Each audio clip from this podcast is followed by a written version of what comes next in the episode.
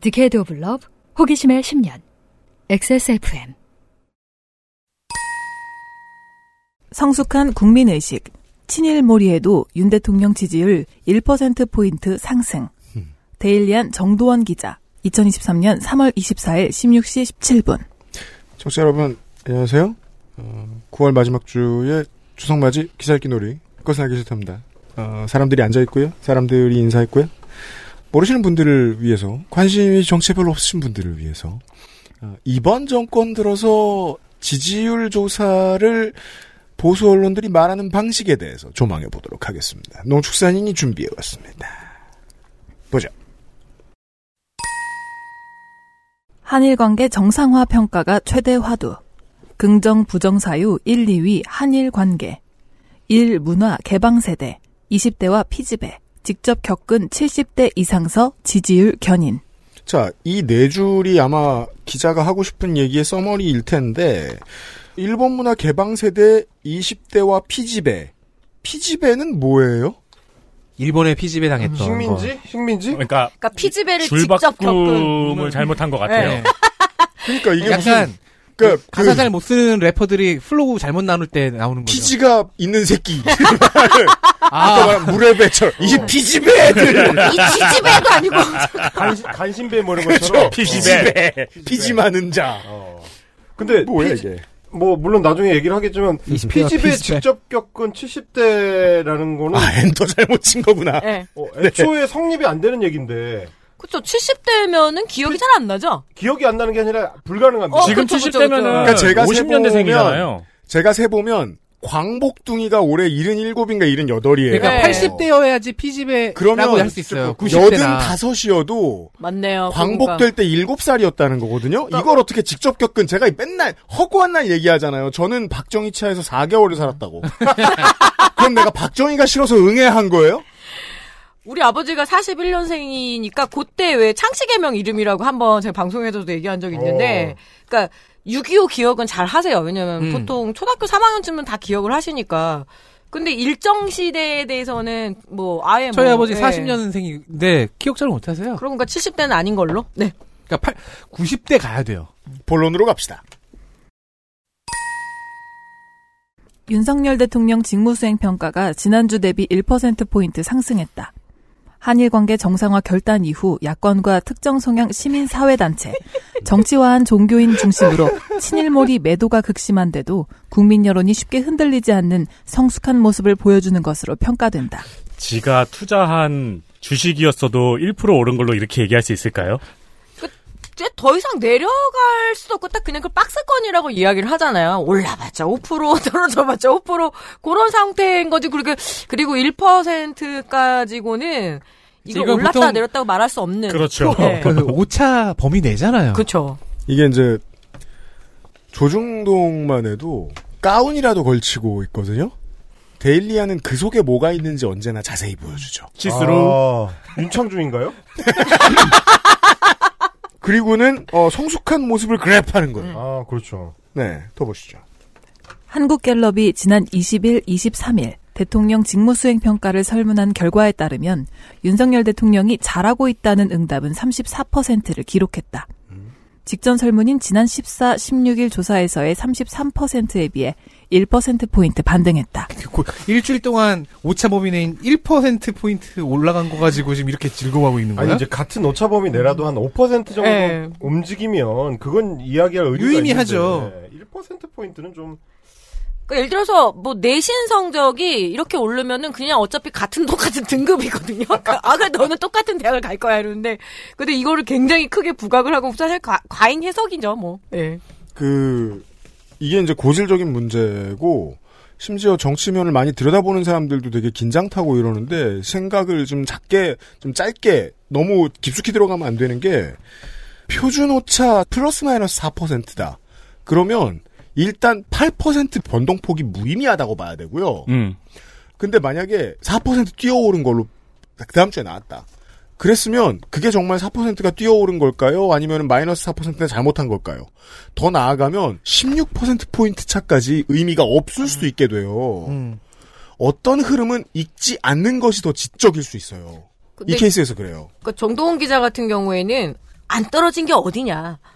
이걸 드러내고 싶었던 거죠. 아, 그걸 안 너무너무 떨- 말하고 어, 싶었던 안 거죠. 떨어지고 1%포인트가 올랐으니 내 마음속에서는 7% 오른 거다. 그러니까 이게 계속 이제 하향 국면이고 게다가 이제 그 한일 이제 그 문제가 있었는데 떨어지지 않았다. 이제 이걸 굉장히 크게 부각시키는 것 같았고 제 생각에는 이런 기사를 썼을 때 이제 저- 저희 같은 사람은 많이 그냥 비웃잖아요. 이 글을 누구한테 향하느냐가 더 중요한 거죠. 아, 이거 당연히 공자가 예, 누구냐? 음. 예, 그러니까 상소문 같은 지지층 여러분 긴장하지 음. 마세요. 우린 잘하고 있습니다. 음. 제가 그렇죠? 그저께 그 조동근 교수 얘기하다가 마지막에 팬앤드마이크에 썼던 조 교수가 썼던 칼럼 제목을 소개했잖아요. 20% 지지율에도 희망의 끈을 놓지 않아야 하는 이유라고 하- 했잖아요. 똑같은 거죠.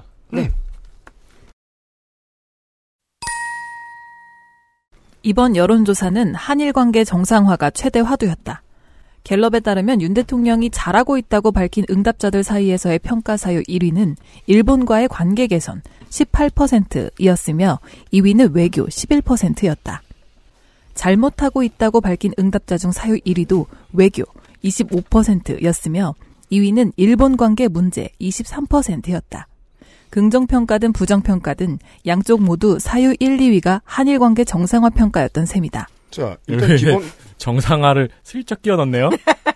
좋은 지적입니다. 기본적으로 양비론을 잘 쓰는 사람들이 하는 오류들 중에 하나죠. 양쪽을 다 긍정하기. 그리고 중요한 거는 이때의 조사에 가장 중요한 게 뭐냐면 한일 관계 그게 최대 화두였다라고 밝혀졌으니까 사실 경제를 잘하고 있다라고는 아무도 대답할 수는 없잖아요. 그러니까 외교 아니면은 이 일본과의 관계 이 두 가지밖에 사실 가, 가중치가 굉장히 큰 포인트라는 거죠. 이건 언론이 그동안 저지른 짓이기도 한데요. 아, 요 얘기부터 할게요. 최대한 짧게 해보겠습니다. 한 며칠 동안 나오다 말고 들어간 기사가 있습니다. 어, 진보 매체로 얘기할 것 같으면 공수처가 달라졌어요, 요 기사. 보수 언론은 같은 이야기를 가지고 공수처가 칼을 빼들었다. 좀 더 멋있는 방식으로 얘기했습니다. 근데 이거 왜 사라졌죠? 공수처가 검찰과 달리 수사사실 공표를 하고 다니지 않거든요. 음. 언론과의 유착 관계를 통해서 사건을 키우려는 짓을 하지 않거든요. 기본대로 하면 수사하는 곳에서 하는 일은 티가 안 나게 돼 있습니다. 그래서 조용해진 것처럼 보이죠? 이러면 공수처는 지금부터 고민을 시작할 거예요. 어? 기자들 밥 안 먹이고 기자들 번호표 안 뽑아주니까 기소하고 난 뒤에 혹은 구속영장 발부한 뒤에 크게 나질 않네? 이거 어떡하지? 라는 고민에 접어들게 될 거예요. 그게 금태섭이 말한 옥상옥 원리인기기도 한 거죠. 결국 수사권을 크게 지니게 되면 기소권을 크게 지니게 되면 당신들은 언론과 붙어먹게 되어 있어. 왜? 언론이 보도해주지 않으면 지지율에 영향을 끼치지도 못하거든요. 지금 경제가 이렇게 안 좋은데 언론이 열심히 보여주지 않으니까 지지율에 영향을 미치는 이슈 1위가 되지 못하죠. 그렇다고 해서 이게 가장 큰 문제가 아닌가요? 저는 언제나 가장 큰 문제라고 생각하거든요. 이 정부의 가장 큰 실정은 경제예요. 세수고 언론이 덜 얘기해주니까 티 안 나잖아요. 아무튼. 그리고 뭐 이상한 건 잘못하고 있다는 응답자의 비율을 이야기해주지 않습니다. 그러니까 잘하고 있다라는 것만 얘기를 해주고 물론 뭐 갤럽 조사에는 이제 나오긴 하겠지만 기본적으로 이 기사에서는 이제 잘하고 있다는 이 34% 그리고 이제 1% 오른 거, 네, 그래서 뭐 나머지 66%에 대한 그러니까 더 많은 숫자잖아요, 더 많은 데이터잖아요. 근데 그거에 대해서는 이제 이야기를 하고 있지 않습니다. 진짜 66%가 잘못하고 있다로 분류하고 있- 수 있는데 네, 그 얘기는 죽어도 하지 않는다. 네. 네. 이로 인해 야권, 특정 성향 시민사회단체, 정치화한 종교인 중심으로 장외 집회에 이어 퇴진 요구까지 터져나왔다. 한 단어처럼 쓰네요. 야권 특정 성향 시민사회단체 정치화한 종교인. 아니 그리고 시민사회단체면 시민사회단체고 종교인이면 종교인이지 정치화한 종교인.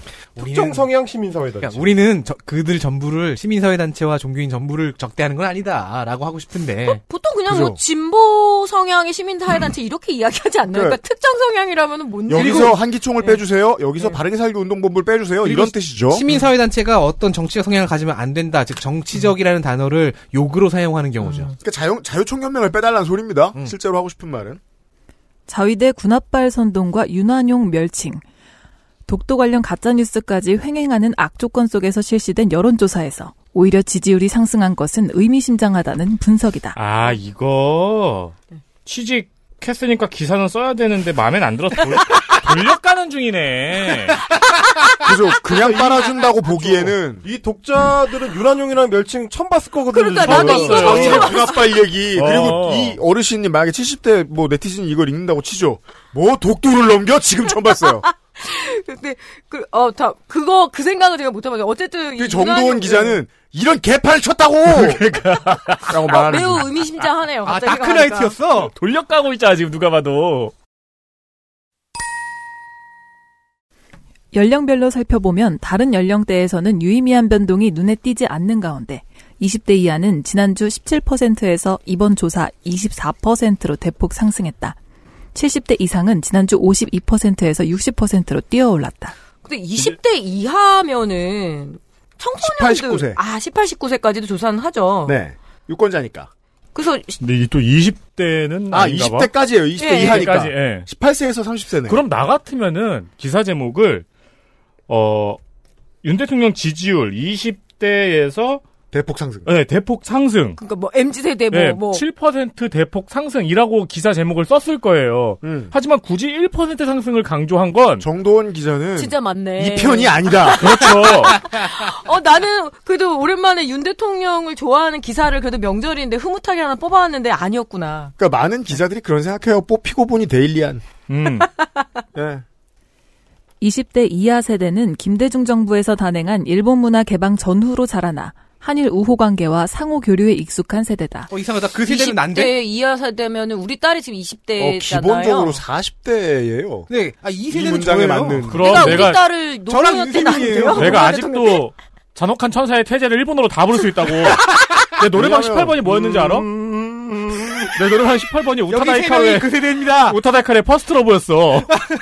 쌓이고 그러니까 뭐가 저도 쌓여요? 음. 이 기사 읽으면서 제일 이상했던 게 이제 70대까지는 뭐 그렇게 헷갈렸는데 20대 이하면은 말이 안 되죠. 2000 전후가 아니라 그, 한참 후에. 맞는 문상이라고 볼 수 없는 게 지금의 20대는 일본이 그냥 외국 중 하나인 그렇죠. 사람들이고 네. 그렇죠. 40대에게는 방금 열린 바닷길 네. 되게 특별했었어요. 40대한테는 20대한테는 아니라고 왜 누가 이런 분석을 했는데 데스크가 그냥 됩니까 이걸? 그러니까 이렇게 해야 되겠죠. 김대중 정부에서 20대 시절을 보낸 47세 정은정은 뭐 이런 식으로는 아니 그렇지, 그렇지. 예. 그게 그 다음 문장이 더 이상하죠.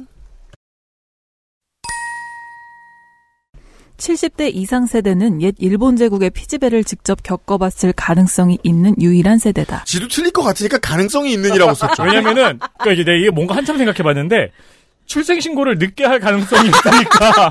10살 때 예.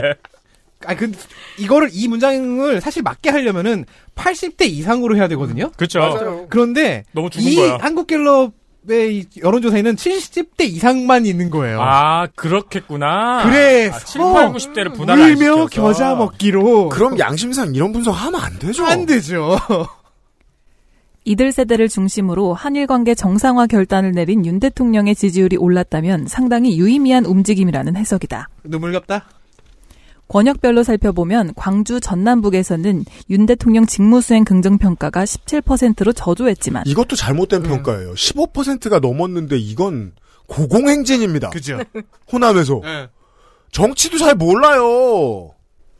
서울 38%, 인천 경기 30%, 대전 충남북 31%는 평균 수준이었으며 개 까고 있죠. 네가 그렇지 뭐 임마. 지금 까, 누가 봐도 까는 거야. 38% 어, 잘했다.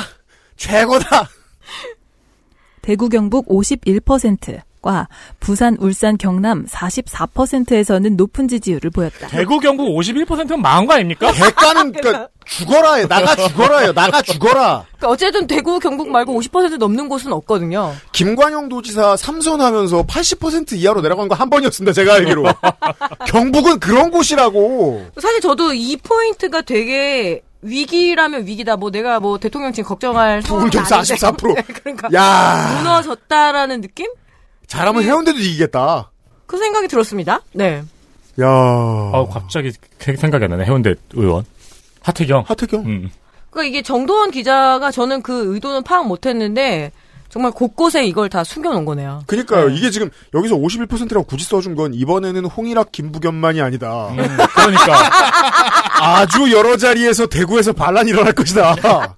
이런 얘기 하고 싶은 거 아니에요. 지금 이준석 대구 출마설도 있긴 있잖아요. 높진 않지만 걔들 다 튀어나오면 잘린 놈들 다 튀어나오면 대구에서는 압승이다 민주당이. 그리고 대전 음. 충남분도 사실 아주 매우 위험한 지수죠. 대통령 입장에서는. 음, 그렇죠. 근데 왜냐면- 충남의 아들 뭐 이런 거를 이제 뭐 부친이 그쵸, 그쵸. 공주 사람이어서 그걸 되게 많이 내세웠고 그 지난 10년간 충청권에서 딱 두 번 이겼는데 그게 최근에 두 번 이선 네. 거거든요. 그때 빼고 다 졌어요. 그런 수치거든요 지금. 그러니까 모든 곳에서 지는 수치예요 이거. 이거는 각 지자체장뿐만 아니라 총선을 준비하는 그 국민의힘 쪽에서도 상당히 위험한 그러니까 그 1% 오른 거에 포인트를 맞춰야 되는 게 아니라 그죠. 이 지수를 좀 봐야 되는 거죠. 이게 하태경 의원이 뭐 인터뷰에서 그런 의미심장한 얘기해 주던데 대통령 지지율 곱하기 3 하면 여당 의석수다. 근데 지금 올해 이번 주인가 지난주에 29%인가 28% 나왔어요. 28.5%. 예. 그럼 90석이 안 나온다는 얘기거든요. 음. 그러려면 대구 51%는 대구 경북 51%는 설득력이 있죠. 어. 그러니까 이 기자는 데일리안이 당장 잘라야 됩니다. 지금 인사 고과를 빡좀 줘야 돼요. 잘 숨겨놨어요. 진짜 스파이다. 음. 근데 숨겨놓은 게 아니라면 예. 큰일이죠. 사람들은 신지혜가 저 당에 들어가서 당을 바꿀 거라고 얘기했지. 아닙니다. 정도원 기자가 데일리안을 바꾸고 있습니다. 진짜요. 이 사람 어디서 프레시안에서 왔어? 비마이너에서 왔나? 정치권 관계자는 한일 우호 복원과 한일 관계 정상화를 맞닥뜨린 야권이 호기를 만난 듯 죽창가를 불러대지 않았느냐며 광우병 때처럼 광화문에 수십만 명이 분노에 차서 몰려나올 것이라고 호언장담을 하는 사람도 있었는데 이런 결과가 나온 것은 상당히 의미가 있다고 평가했다. 아, 이대로 가다면 시민들이 몰려 나올 것 같다고 지금 하는 것 같아. 그죠? 그리고 몰려 나오고 있지만 난 못 봤다. 또 붙어 있고요. 네, 네. 설명으로. 또 다른 정치권 관계자도 더 이상 국민들이 친일몰이에 쉽게 휘둘리지 않은 성숙한 의식을 보여준 셈이라며 예, 그러니까 주제문입니다. 처음에 나오고 지금 마지막에 반복되죠. 문재인 정권에서 국가와 국가 사이의 합의로 설립된 화해치유재단을 일방적으로 해산하고 일본 정부로부터 출연받은 10억 엔도 어디론가 사라져버린 것이 한일 관계가 최악으로 치닫게 된 원인이라는 점에 대한 국민들의 냉정한 판단도 있는 것으로 보인다고 진단했다. 마지막에 살짝 흥분했네요. 국민들은 이렇게 디테일한 것까지 사실 다 모릅니다. 다 네. 까먹었습니다. 네, 마지막에 음. 기억이 안 살짝 나요. 드러냈네. 네. 일단 한현우 씨보단 젊을 텐데 젊은 사람 치고는 가속을 밟는 솜씨가 예. 아 그리고 출연받은 10억에는 어디론가 사라져버린 적이 없습니다. 지금 뭐 예. 들어가 있죠. 어디 그대로 그 들어가 은행에. 있고 예. 일본에 돌려주려고 했는데 이제 안 받는 거일 뿐이고 그러니까 박근혜 정부가 언론에 쉬쉬하면서 피해자들에게 1억 원 받으세요라고 하고 다니던 게 쓰고 다닌 정부가 그걸 쓰고 다닌 마지막 흔적이에요. 예. 지난 정부는 건드린 적이 없다고. 그러니까 여기서 이제 그 보수의 긴 꿈을 하나 알 수 있는데 박민식 보훈소장을 중심으로 지금 이승만 되살리기를 전폭적으로 하고 있잖아요. 네. 제가 그거에 대한 설명을 이제 어, 임경민하고 한번 얘기를 했었잖아요. 더 이상 되살릴 새끼가 없다. 쟤들이 아, 그렇지. 예, 살리려고 살리려고 해도 예, 실체가 있어야 네크로맨서가 부활시키죠. 그러니까 뭐 디아블로 네크. 그러니까 굳이 살려놨더니 나 네크하고 있다. 굳이 예, 살려놨더니 HP 1짜리야. 그 팔꿈치가 닿았는데 또 죽는다고. 그게 박근혜, 이명박, 박정희 음, 전두환인 거예요. 그래서 이승만을 살렸어. 음. 근데 통했다. 음, 그러면은 그 다음 순서대로 살리겠죠. 음. 박정희를 살릴 거고 음. 전두환을 살릴 거고 막판에 가서 박근혜를 살릴 거예요. 왜 화야치유대사를 살려놔야 되거든. 음, 박근혜도 곧 복권시킬 겁니다. 음. 그러기 위한 디셉션을 지금 김대중이 뭘 했습니다라고 맨날 하고 있는 음. 거라고 설명드린 적이 있었잖아요, 제가. 정동원 기자는 스포츠 동화 머니투데이 뉴데일리에 있었던 것 같군요. 음, 계속 그렇게 좀 돌고 다녔더라고요. 아, 이게 스파인데 파견지가 다양하네요. 그 스파이 생활 되게 오래 했음을 어, 알 수 그렇죠, 있습니다. 그렇죠. 네. 아직 원복이 안 됐다. 음. 광고 듣고 오자. 그것은 알기 싫다는 독일산 맥주 효모로 만든 데일리라이트 맥주 효모 비오틴, 마구 긁고 노는 케미하우스 애견 매트, 관절 건강에 도움을 줄 수도 있는 큐비엔 관절 건강 MSM, 경기도 김치의 진수 콕 집어 콕 김치에서 도와주고 있습니다. XSFM입니다. 유해물질 안전기준 통과로 믿을 수 있고 반려동물이 더 좋아하는 케미하우스 애견 매트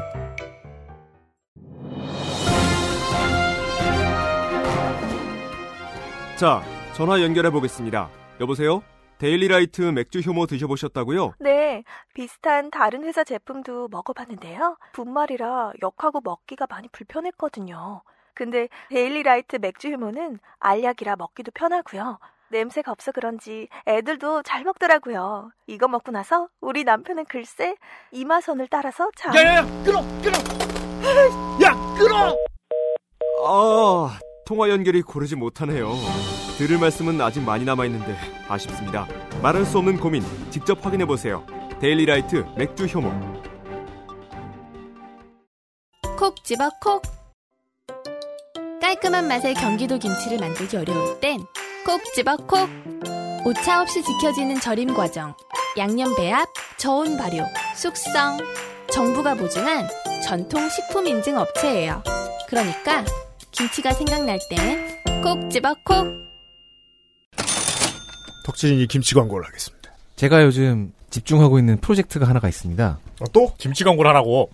저희 어머니가 아직도 김장을 손수하세요. 와. 나도?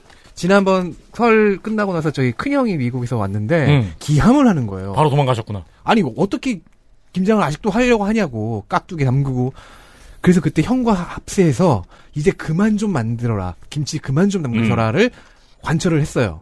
근데 아직까지는 김치를 사 드시는 것까지는 거부감이 있습니다. 왜냐면 그게 또 낙이신 분들이 있어서. 네.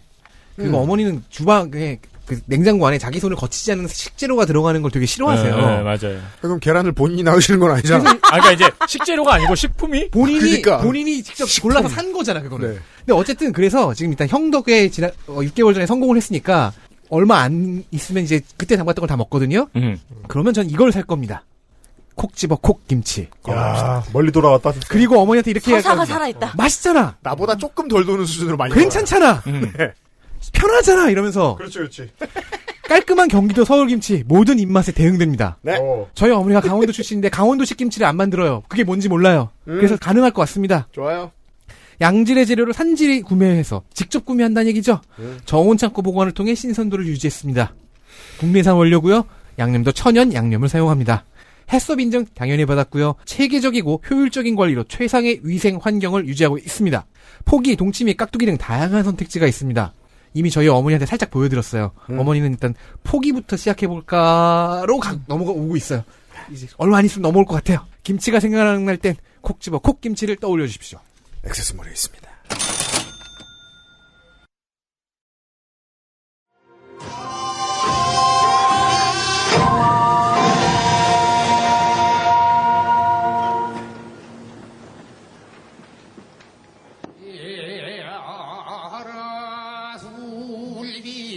에디터가 어렵게 어렵게 찾아왔습니다. 우리 대통령 외모 걱정해주는 건 펜앤드 마이크밖에 없습니다. 그렇습니다. 되게 의리 있다. 어떡해.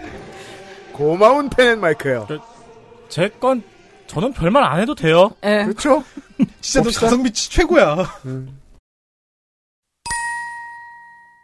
펜앤마이크. 윤 대통령은 왜 다시 머리를 내렸을까? 펜앤마이크 박준규 기자. 2023년 4월 18일 17시 10분. 수정. 2023년 4월 18일 17시 12분. 뭔가 2분 사이에 퍼뜩 떠오르는 게 있어서 오타 뭘좀 고쳤습니다. 윤석열 대통령의 머리 스타일이 이번 주부터 예전으로 되돌아갔음이 확인됐다. 잠깐만. 이게, 이게 피동일 것까지 있습니까? 네가 확인했으면 확인했다고 쓰든가. 이게 이게 한동훈의 형광펜보다 이게 확인되는 거 아니잖아요.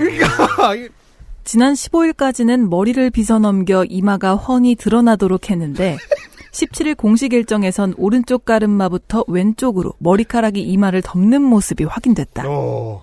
18일도 마찬가지다.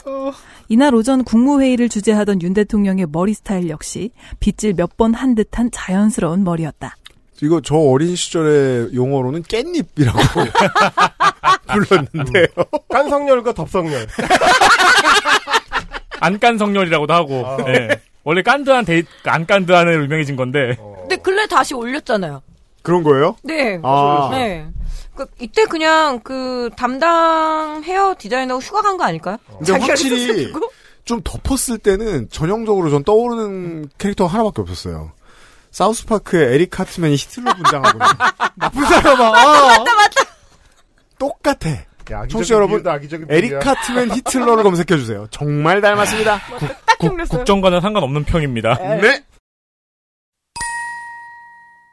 지난주까지의 머리 스타일이 정제되고 깔끔하다면 이번 주부터 보이는 머리 스타일은 자연스럽고 차분해 보인다. 이게 뭐라 그럴까? 저는 양극론이라고 양쪽을 다 긍정해버리기. 둘 중에 하나는 부정해주면 안 됩니까? 솔직히. 야, 근데 에릭 카트먼 히틀러는 똑같네요. 오빠 난딱 생각했지. 날 믿어주세요. 아, 진짜 똑같다. 아. 아, 나 정말 그밖에 안 떠올라가 되게 괴로워. 사우스파크에서 만약 음. 윤석열을 풍자하고 하자 한다면은 새로 그릴 필요 없네요. 새로 네. 디자인할 필요 없네. 에이, 이건 윤석열이지. 권희연 성우가 보여달래요. 그리고 맨날 하는 말 있잖아. Respect my authority. 아. 권위를 존중해라.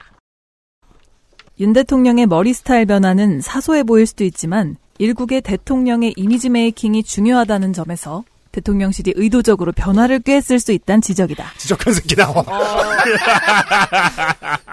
지적한 새끼 나와. 지면 지면 낭비했잖아 너 때문에. 검투사 얘기하는 새끼랑 같이 나와. 그러니까 의도가 없다라는 거는 몇 번 증명을 했잖아요. 옛날 도어스텝이 없어졌잖아요. 네. 근데 초창기에 까치집이었죠. 머리가 까치집인데 그걸 어. 아무도 머리를 정리를 안 해준 거예요. 음, 그러니까 누구나 봐도 또 전날 달렸구만 이런 그렇죠, 그렇죠, 진짜 그렇죠.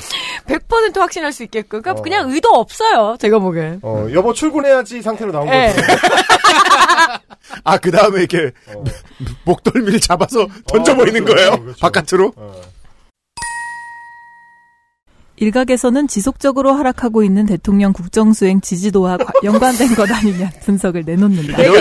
또 상징성인 거야. 여기도 또 스파이구만. 어, 불쌍한 네. 새끼 나와. 네. 아, 상징성. 밑을 향하면 지지율이 하락하고 있다는 의미고 위로 올리면 지지율이 상승했다는 그러면 어, 의미인 거예요. 지금 나오는 추세상 아. 까면 35%. 그렇죠.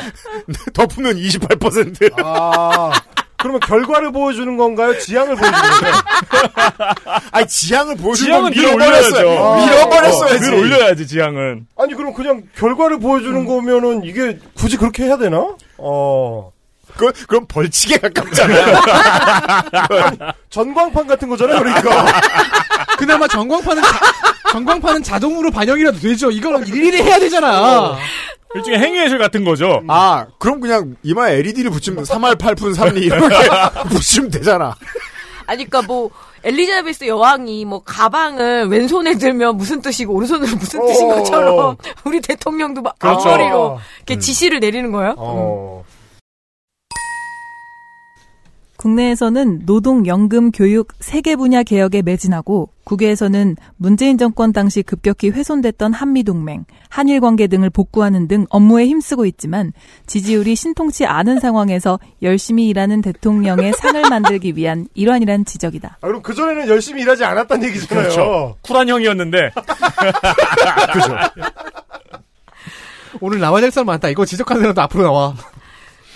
즉 지지율 제고를 위해 윤 대통령의 이미지를 열심히 일하느라 머리 만질 틈도 없는 대통령으로 새로이 그리기 위함이란 것이다. 근데 그거는 이미 이제 술 먹고 나오는 다음날 아침에 그 스타일로 보여주셨기 때문에.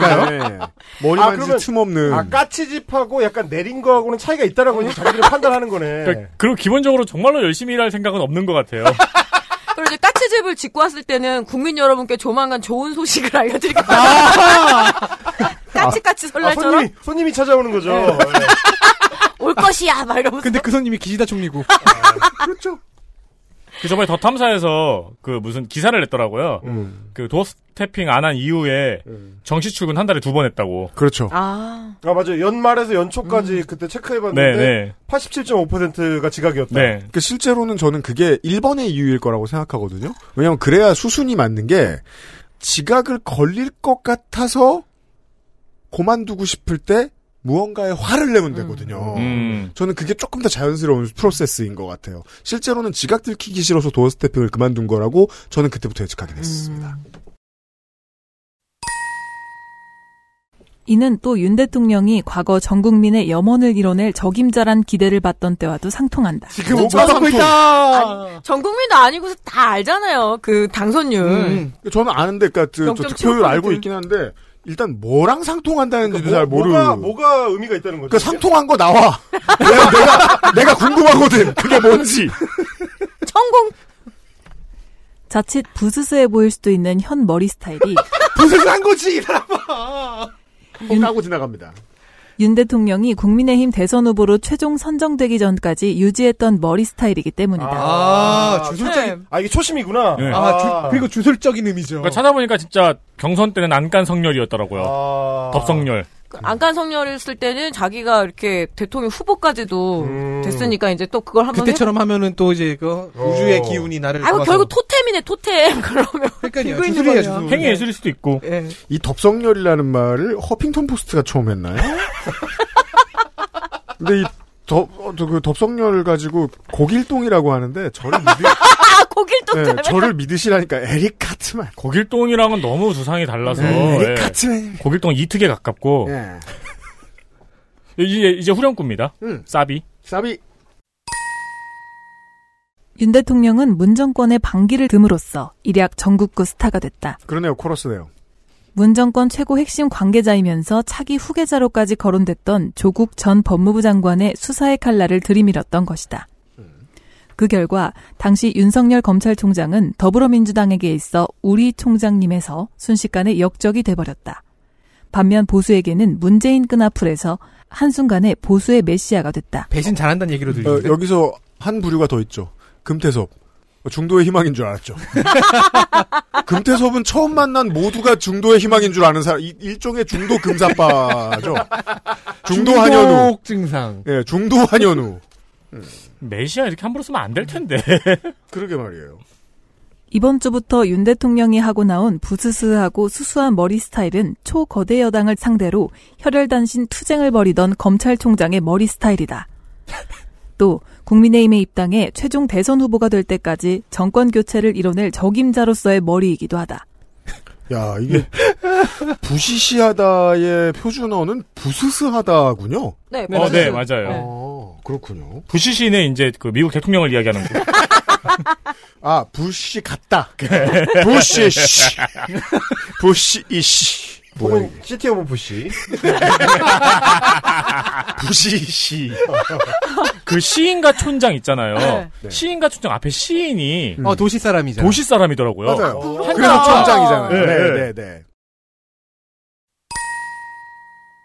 그렇기에 대통령실 측에서 보는 사람으로 하여금 과거의 윤석열을 생각나게 하는 머리 스타일을 다시 한번 선보여 국면 전환을 꾀해보자는 결정을 내렸을 수 있다는 분석이다. 말이 되냐?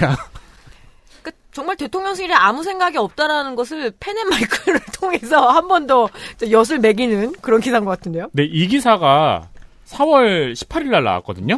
음. 올해. 근데 이거보다 3일 전인 4월 15일에 조선일보에서 대통령이 앞머리를 내린 것과 연관이 있는 것 같은 기사를 냈어요. 음. 이걸 한번 제목만 부탁드릴게요. 앞머리 내리는 한국 남자들. 양기 부족해서 그렇다고요? 자, 여기 앉아있는 남자 3명 머리 다 올렸군요. 아, 내리지 않았습니다. 이런 거에 자꾸 눈이 돌아가는 나이죠. 음기가 충만할 나이 아니야. 아니 이제 알통 가지고 보수 진보 가르더니 이제 하다 하다가 아이고. 그러게 말입니다. 그 이, 이 기사 음. 마지막 보면은 이렇게 앞머리를 가리는 게 약간 세대의 문제고 음. 뭐 탈모의 문제인데 북한은 다 앞머리를 올리는 폐기머리를 하고 있다. 좌파예요. 아 패기롭다. 네. 좌파네. 네. 확실하네. 참고로, 그니까, 요 정도 생각해 주시자고요. 9월, 지금 저희가 지금 셋째 주에 녹음을 하는데, 9월 셋째 주에 미디어 토마토 지지율이 28.5%가 나왔단 말이에요. 이게 지금 표본 오차가 어, 3.1%입니다. 플러스 마이너스. 그러면 25%일 수도 있고, 32%일 수도 있어요. 그냥 그 어딘가인 거예요. 예. 그 어딘가인 겁니다. 그러면 그 정도를 생각해 주면 되거든요. 그러면 머리를 이렇게 김무스스처럼 이렇게 해야겠네. 중도 중간 정도를 횡보 횡보 상태. 예, 예, 보합, 예, 보합세. 횡보, 보합세. 그렇죠. 그게 위로 올린 빗자루 머리보다 만들기 어려운데? 그러니까 이게 김무스스처럼 이렇게 아, 앞으로. 에이스 벤츄라. 네, 그렇죠. 네. 가능합니다. 지지율을 쌓아 올리려면 그러면 아예 요새 학생들처럼 아예 그룹부를 말고 계속 다니면 되잖아요. 되게 높아 보이잖아 머리 이렇게. 네, 그룹부 아, 앞에 로트, 로트, 롤, 롤, 롤. 롤. 이 문제에 있어서는 좀 그냥 머릿속을 자유롭게 비우셔도 될 것 같은 게 사실상 제사장들이 기우제를 지낸 다음에 비가 왔을 때 해석하는 말과 비가 안 왔을 때 해석하는 말처럼 똑같이 가치 없는 말들이거든요. 3%가 올랐을 때 뭐가 잘 됐다라고 얘기하는 거 말고 6개월에 한 번 정도 평균을 내서 분석하는 건 의미가 있을지도 몰라요. 매주 분석하는 건 99% 값어치가 없습니다. 하지만 우리는 이제부터 대통령의 앞머리를 보게 되었죠. 값어치가 있는 건 실물로는 유물론적으로는 양기가 머리카락밖에 없습니다. 이제 앞머리를 보고 지지율을 검색하게 되었죠. 광고 듣고 오겠습니다. XSFM입니다.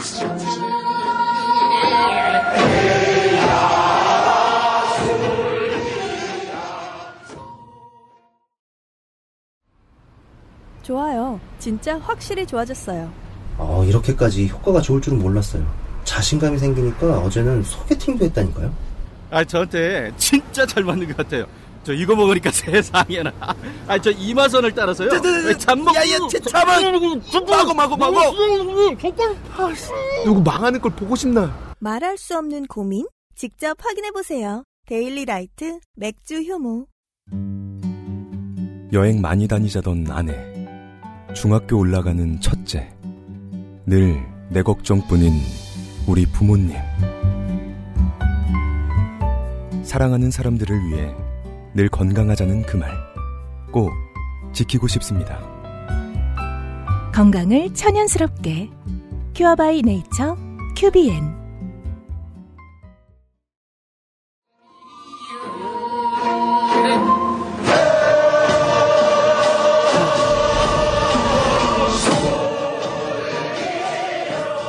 아니 제가 나가는 동안에 너무 궁금해가지고 대통령실 홈페이지에 있는 그 사진 뉴스 코너 있습니다. 매일 대통령 사진 올라오죠. 아 김건희 싸이. 어. 김건희 싸이 월드죠. 그래도 반쯤은 대통령 사진도 있습니다. 네. 왜냐면 김건희 여사의 남편이니까요. 아니 근데 페린마이크가 이 기사 이제 4월 18일에 올렸잖아요. 네. 근데 제가 이걸 봤는데 지금 4월 15일까지는 페렌마이크에서 얘기한 대로 이 깐 성렬이고 4월 17일에 살짝 덮어요? 은 성렬이고 4월 18일에 많이 덮은 성렬이에요. 음. 그리고 4월 19일에 다시 깐 성렬로 돌아간 다음에 다시는 덥 성렬로 돌아가지 않습니다. 어 진짜요? 제 느낌에는 어젯밤에 과하셨던 것 같아. 그치. 예, 어젯밤에 과하셨. 이게 무슨 스타일의 변화나 이런 게 아니고 상태가 좀 안 좋아 보입니다. 아, 얼굴을 60대 이상의 남성의 사회생활에서 흔히 발견되는 문제점입니다.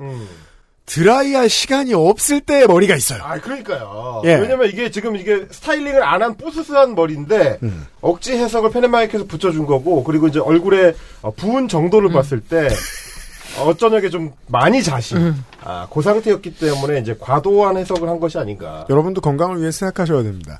나트륨 먹은 티는 나이 들수록 더 납니다. 피할 수가 없습니다. 라면에 소주. 아, 그러니까 그 술을 먹고 안주를 적게 먹는 사람이 아닌 걸로 알려져 있단 말이에요. 그렇죠. 아니면은 뭐 그럴 수도 있죠. 이 기사를 보고 오다가다가 아 이번 개소리야 싶어가지고 다시는 내리지 않을 수도 있죠. 내가 지지율이 내려간 줄 알아? 그러니까요. 예전에 이제 네티즌님이 어, 우리 기사 읽기 놀이에 나올 때에 음, 요런 장르를 많이 짚어줬죠. 어. 같은 기자 같은 언론사가 어, 똑같은 문제를 가지고 정반대의 이야기를 하는 어. 기사 읽기 놀이 클래식입니다. 덕질인 계속 쉬운 것만 기출 문제만 골라오고 있습니다. 이번 추석에 보죠. 결국 공무원만 빨간 날. 대체 공휴일 확대 추진에 우려 목소리도. 아시아경제 허미담 기자. 2021년 6월 7일. 자, 잘은 몰라도 일단 공무원 혐오는 하고 있고요. 미담은 아니겠네요. 네. 허미담 기자입니다. 여야가 6월 임시국회에서 대체 공휴일을 확대하는 법안을 통과시킬 것으로 전망된다. 코로나19 영향으로 경제 활동이 위축된 상황에서 내수 활성화에 기여하는 효과를 고려한 것이다. 이번 정권이 아니네요. 재작년 그러니까 문재인 정부 시절 기사입니다. 2021년은 코로나19 때문에 경제가 둔화된 상황이었고 그래서 활성화 대책들이 나오던 때였죠. 네. 그래서 떠오른 논의들 중에 하나가 대체 공휴일 확대였습니다. 맞아요. 이 이야기를 허미담 기자는 기사에 당연히 썼습니다. 보죠. 현재 대체 공휴일을 적용하는 휴일은 추석과 설, 어린이날 뿐이다.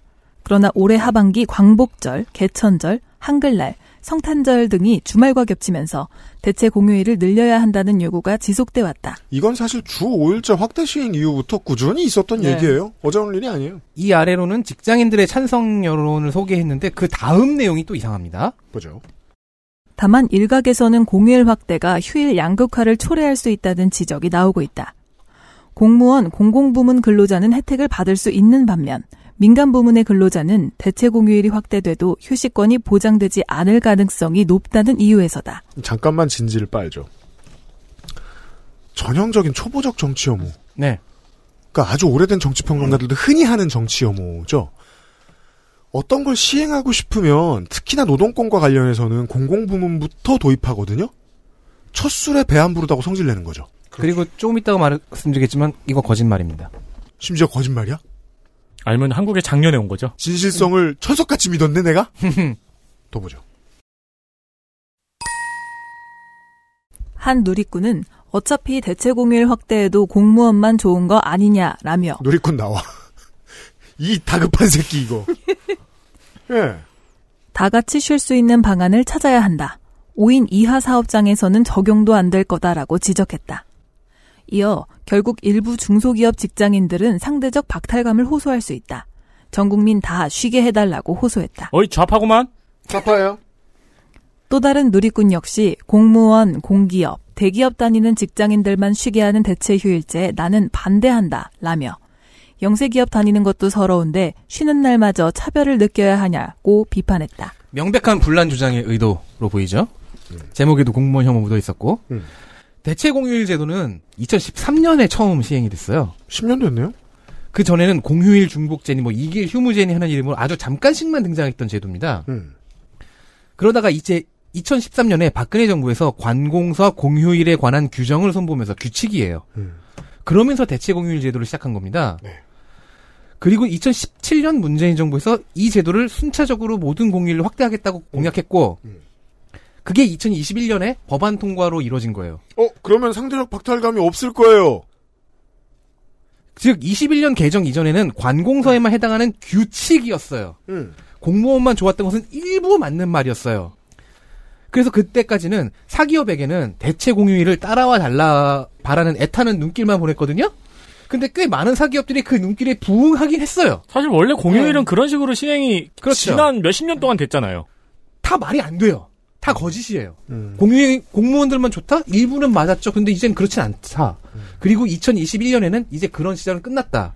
이제 규칙 아닌 법이 생겼고 그게 더 확대된다라는 내용을 기사에서 다뤘어야 음. 됩니다. 그렇죠. 그런데 법 이전 제도, 이번 법 이전 제도인 줄 아는 사람들, 2013년 제정 이전의 제도인 줄 아는 사람들, 그런 사람들의 분노를 소개하는 데에 더 많은 글자를 썼죠. 오 어, 이쯤 되면 왜곡이죠. 그 원래 허미담 기자는 그렇게 정부의 시책 같은 거를 전하는 기자가 아니네요. 그럼 원래 뭐 해요? 미담을 전하나요, 그러면? 아니요, 이렇게 원래 한동훈이야 또? 어 이렇게 커뮤니티에서 뭐라 그러는지를 주로 전하는 기자네요. 아. 아. 아. 김행형. 네. 자, 그러면 1년 뒤 시점인 작년 2022년 기사를 봅시다. 정확하게 지금 본 기사가 나온 지 18개월 지난 후의 기사입니다. 6조 원 임시공휴일 경제 효과. 유통가도 화색. 아시아경제 허미담 기자 2022년 12월 24일 10시. 어 18개월 만에 마음의 문을 열었습니다. 그 크리스마스 이브 날. 해보니 좋은 제도구먼. 방긋. 정부가 부처님 오신 날, 석가탄신일과 성탄절을 대체 공휴일로 추가 지정하기로 하면서 유통업계에 화색이 돌고 있다. 유통업계의 경우 주말 및 공휴일 매출이 평일보다 더 높기 때문에 내수 진작 효과가 뚜렷하다. 아이 지난 정권 때는 돈도 안 쓰고 집에 앉아서 상대가 박- 상대적 박탈감에 화만 내고 있었던 사람들이 갑자기 돈을 쓰기 시작했어 나와서. 똑같은 대체율인데 온도가 전혀 다르죠. 18개월 전에 기사에서는 굳이 트집성 의견까지 어딘가에서 뭐 대체 어딘지 모르겠지만 퍼오면서 싸움을 붙이려는 의도처럼 이렇게 해석이 될 수 있었습니다. 맞아요. 18개월 뒤에는 유통 매출의 성장을 내다보며 방긋 웃습니다. 음. 같은 허미담 기자가요. 네 맞아요. 아 참 이런 게 놀아보니까 좋았나 보지. 이런 게 어제 오늘 일은 아닌데 왜 한 4년 3년 전에 정부가 언론 탄압한다고 난리치던 보도들 되게 많았거든요. 음. 지금은 아무 얘기 안. 요즘은 진영 반대잖아요, 완전히. 흔한 얘기였습니다. 우리 지난번에 에스진하고 못 알았더라. 설날 고속도로 통행료 통행료. 가지고 이제 현 정부가 그죠. 과도한 부담을 주고 있다. 그때도 계셨네요. 재정에. 성우님은 맞아요. 지역 갈만하다. 네. 근데 좋게 해석을 해보자면은 이번에는 공무원만 대기업만 쟤네들만 대체휴일을 쉰다는 분노가 소개를 안 됐으니까 음.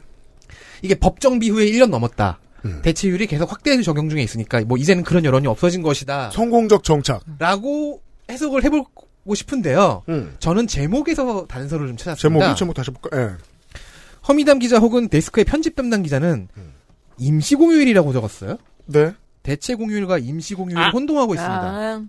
임시 공휴일은 정부가 필요할 때 임의 지정하는 공휴일입니다. 음. 이번에 10월 2일처럼? 네. 네. 대체 공휴일은 기존 국경일이 휴일과 겹쳤을 때 자동으로 다음 평일을 공휴일로 지정하는 제도입니다.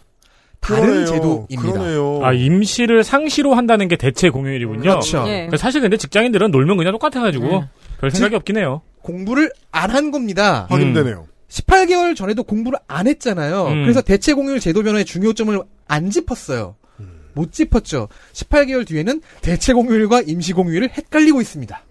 음. 이것은 공부하는 자의 말로입니다. 이건 대체 무슨 공휴일? 임시 그게 이제 그런가 봐요. 대체 공휴일은 이제 오는 공휴일인지 아니까 돈을 안 쓰고 이제 어, 공무원의 혐오만 하고 있다가 어. 임시공 갑자기 놀아가지고 야, 이 신난다, 이거! 돈, 쓰- 돈 어딨어? 가져봐!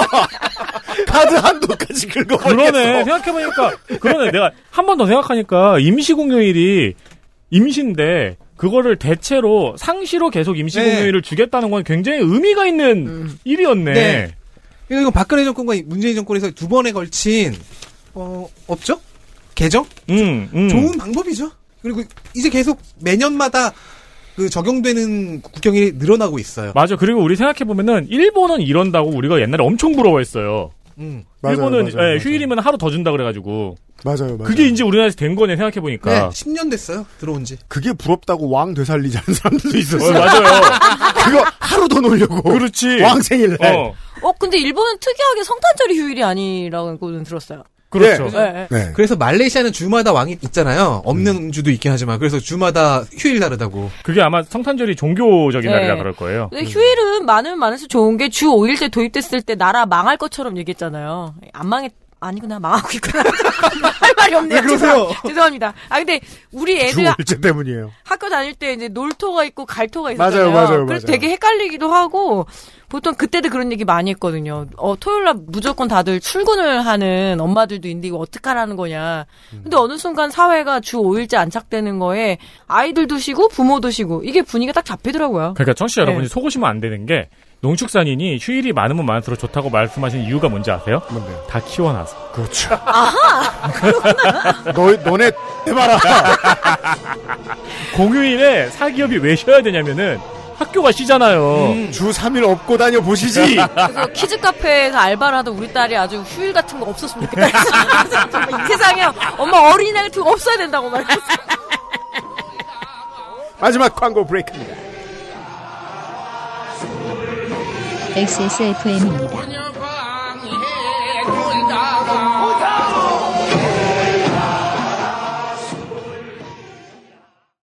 콕 집어 콕.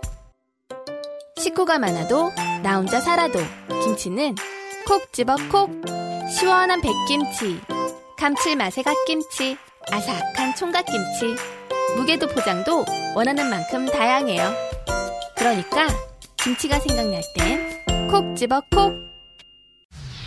인체 적용 시험을 마친 프리미엄 원료 MSM. 관절 건강엔 QBN. 제조원 주식회사 우리바이오 유통판매원 주식회사 헬릭스미스 우리 아이들에게 꼭 필요한 거? 유해물질 안전기준 통과로 믿을 수 있는 미끄럼 방지로 넘어지지 않게 안전하게 음식물을 흘려도 잠깐 실례해도 쓱 닦아주면 그만 강한 내구성과 보건력으로 짓궂은 아이들도 거뜬하게. 어? 갖고 싶어? 사람과 함께 동물과 함께 케미하우스 애견 매트. 애견 매트 광고라고 지나가겠습니다. 미끄러운 바닥. 반려묘 반려견들에게 힘들 수 있습니다. 슬개골 탈구를 예방할 수 있는 좋은 매트가 필요할 것입니다. 저희 고양이가 제가 이제 고양이를 키우고 있잖아요. 높은 데서 뛰어내리는 것도 조금 걱정이 되는데 특히 고양이한테 문제는 미끄러운 바닥이에요. 음. 음. 고양이가 강아지보다 조금 더 슬기고 탈구 가능성이 조금 더 있는데 그래서 매트를 더 늘려야 되나 생각하고 있습니다. 케미하우스 매트에는 강아지 같은 경우에 실례를 해도 오케이입니다. 완벽 방수거든요. 그리고 아무리 긁어도 웬만해선 상처가 나지 않는 강한 내구성을 갖고 있다고 했는데 절대 나지 않는다고 얘기하지 않고 있죠. 아무래도 강아지는 한 99% 디펜스가 가능한데 고양이는 그렇지 않을 것 같습니다. 고양이는 그렇죠. 그게 한 70%로 떨어질 근데 거죠. 다만 고양이는 이유 없이 바닥을 잘 긁진 않아요. 네. 네. 고양이는 자기가 발톱을 갈거나 해서 이제 영역 표시를 할 수 있는 경우에만 하죠. 그리고 기본적으로 고양이는 긁어서 주인에게 타격이 없을 것 같은 곳은 긁지 않아요. 네. 그렇죠. 네, 저기를 긁었을 때 같은 데만 긁어요. 어떻게 해야 이 새끼를 골탕 먹이지? 네. 다행이야. 그래서- 우리 애는 그러지 않아. 6대 가소제, 7대 휘발성 유기화합물, 8대 중금속 유해물질 검출 안전기준 통과! 즉, 반려동물 말고도 아이에게도, 인간 아이에게도 안전합니다. 어, 술 먹은 사람도요? 음. 그럼요. 다양한 디자인, 그리고 폴더형, 러그형의 다양한 선택지가 있습니다. 액세스몰에 있습니다.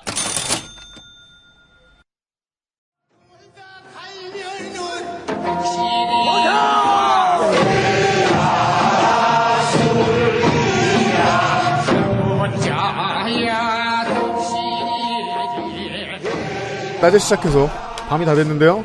이번 추석 때 우리가 뭐 했죠? 어, 예뻐야. 오, 이 냉국봉. 할리스 커피 집. 윤혜미 갱스터. 낄기범. 꼬부기. 에릭 카트맨. 정도 주워 섬겼습니다. 왜 형광펜을 빼요? 자, 형광, 검투사의 형광펜. 어, 마지막 시간은 우리의 뭔가 주기도문 같은 기사를. 와, 이거 진짜 옛날이다. 이거 언제야? 아니, 오늘도 뉴스 아카이브는 해야 될 것 같아서. 와, 30년 전 거네. 일종의 뉴스 아카이브를 읽으면서 이번 추석 기사의 기도리 마무리하겠습니다. 만취 사법연수원생 파출소서 소란. 난류 한류. 세계일보 1993년 9월 15일 7시 30분. 자, 30년 된 기사고요. 이 난류한류라는 건 그냥 사회면에 웃긴 기사 소개해주는 코너 이름 되겠습니다. 그렇습니다. 근데 이제 뉴스의 고소비층이라면 만취 사법연수원생에서 이미 터집니다. 그러니까 지금 요새 게임들 보면 어떤 선택을 한 지구상의 유저가 몇 퍼센트인지 얘기해 주잖아요. 네. 음. 지금 청취자분들 중에 25% 정도는 아, 개 하고 나왔습니다, 이미. 제가 그 25% 중 하나입니다.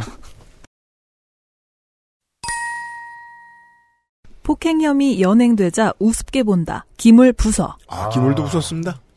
서울 성북경찰서는 15일 술에 취해 길가에 방뇨하다 이를 나무라는 주민을 집단 폭행하고 인근 파출소 기물까지 부수며 30여 분 동안 소란을 피운 사법연수원생 박준선 27세, 원일용 씨 29세 등 두명을 공무집행방해 및 폭력행위 등 처벌에 관한 법률 위반 혐의로 입건 조사 중. 아, 요즘 같으면은 우리 이제 김기현 국민의힘 대표 식으로 얘기하자면 사형이죠. 이제 이 정도 되면. 공권력에 대한 네. 위협. 그, 이 정도면 사형을 당한 뒤에 시신을 훼손당하죠. 아, 그럼요. 요즘 난리 납니다. 이- 이렇게 하면. 자, 어, 세 가지. 노상방뇨, 집단폭행, 기물파손 정도를 냈습니다. 누가요? 사법연수원생 박준선 씨와 원희룡 씨가요. 자, 쓸데없는 TMI. 이 박준선 씨 누구냐? 지난 2007년 대선에 이명박 당시 대선 후보의 디펜스를 해주던 음. 불법 혐의를 디펜스를 해주던 그래서 공천을 받아서 어, 용인 기흥에서 당선이 됐던 네. 초선 대표적인 이명박의 방패 역할을 하던 인물이었습니다. 한나라당에서 국회의원을 한 번 했고 나중에 줄 잘못 타가지고 바른미래당으로 갔다가 이 사람이 줄 타는 재주가 참 없다는 생각이 든 게 바른미래당이 분당할 때 민생당에 가요. 이 바보가 진짜? 네. 그 성가병에 간 거예요? 어. 그래서 은퇴를 해버립니다. 지금은 찾아볼 수 없게 됐습니다. 그 같이 저 집단 폭행했던 친구와 달리. 그래서 가장 확률이 적은 그라데이션을 보이고 있어요. 한나라당, 새누리당, 무소속, 바른정당, 바른미래당, 민생당에서 이렇게 그냥 사라지죠. 네, 음. 그러니까 굉장히 그러니까 뭐- 뭐 존재하지 않는 건 아닌데 찾기 힘든 그라데이션. 점점 파편화되어. 그럼 이제 변호사 정도는 하고 있겠네요? 뭐 생계로는? 네. 그렇겠죠. 그렇겠죠. 아무튼 박준선 씨와 원희룡 씨가 이런 짓을 해서 입건됐습니다. 경찰에 따르면 박원 씨는 15일 0시 10분쯤 서울 성북구 정릉 1동 132의 73 가게 앞 도로에서 방류하다 여기 아, 성지다 옛날- 성지. 아니 옛날 언론 진짜 잔인해요. 이걸 다 익혀줘요. 날짜 뭐 집 주소부터 해갖고 되게 구체적으로 다 찾아갈 수 있게끔 아니 해줬어요. 독자가 소변 검사까지 할 수 있어요. 이 정도면. 이걸 지금 검색하면 나올 텐데 이거 주소 예 과거 주소 다 같이 업데이트 되거든요 이를 나무라던 가게 주인 최동철 씨 50세를 주먹으로 얼굴 등을 마구 때린 후 신고를 받고 출동한 경찰에 의해 연행된 정릉 일동 파출소에서 우리 사법연수원생들을 우습게 보느냐 하며 전화, 책상 등을 부수며 소란을 피웠다는 것. 이들 중 원 씨는 우수한 성적으로 사법시험에 합격한 데다 운동권 출신이어서 올해 초 매스컴까지 탔던 인물. 끝! 끝! 이런 기사를 보았습니다. 25% 청취자분들한테는 되게 식상한 얘기일 것이고. 저는 그 위치를 찾아가지고 지금 보고 있어요. 아니 근데 기사 읽기 마무리에 이 옛날 기사 보니까 기사문 진짜 깔끔하네요. 글 잘 쓰죠? 예. 요즘하고 다르게. 예. 물론 요즘 기자들도 글 잘 쓰는 기자들이 있는데, 그때는 확실히 훈련을 좀 더 빡세게 배워- 받았다는 느낌도 들고요. 음. 아, 여기는 뭐, 정릉역의 정릉 힐스테이트 1단지 아파트 바로 뒤고요. 아, 지금 재개발됐구나? 지금으로 말할 것 같으면. 음. 그리고, 이게 이제. 그래도 골목은 아직 옛날 그게 좀 남아있네요. 아시는 분도 있고 모르시는 분들도 있는데 이쪽 근처에 지금은 이제 거의 다 한국에서 사라진 땡땡리 텍사스, 음 미아리 텍사스라고 아. 불리는 곳이 있더랬습니다. 그 천마골에서 딱 그 이렇게 청소년들 출입 못하게 딱 정말 티가 나거든요 그 골목은 네. 예. 저는 예전에 이제 그런 걸 그 일을 오래 해온 그 업소를 오래 해온 사람들의 인터뷰 이런 걸 언론에서 읽어보고 그랬는데 경찰대 방금 합격한 사람, 사법연수원 방금 들어간 사람들이 자꾸 돈을 안 내고 간다. 이런 그러니까 아니 그 박시와 원 씨가 그랬다는 게 아니에요. 예, 예. 예, 그런 그 체록 같은 걸 들은 적이 있었어요. 역사의 증언이죠. 이런 얘기입니다.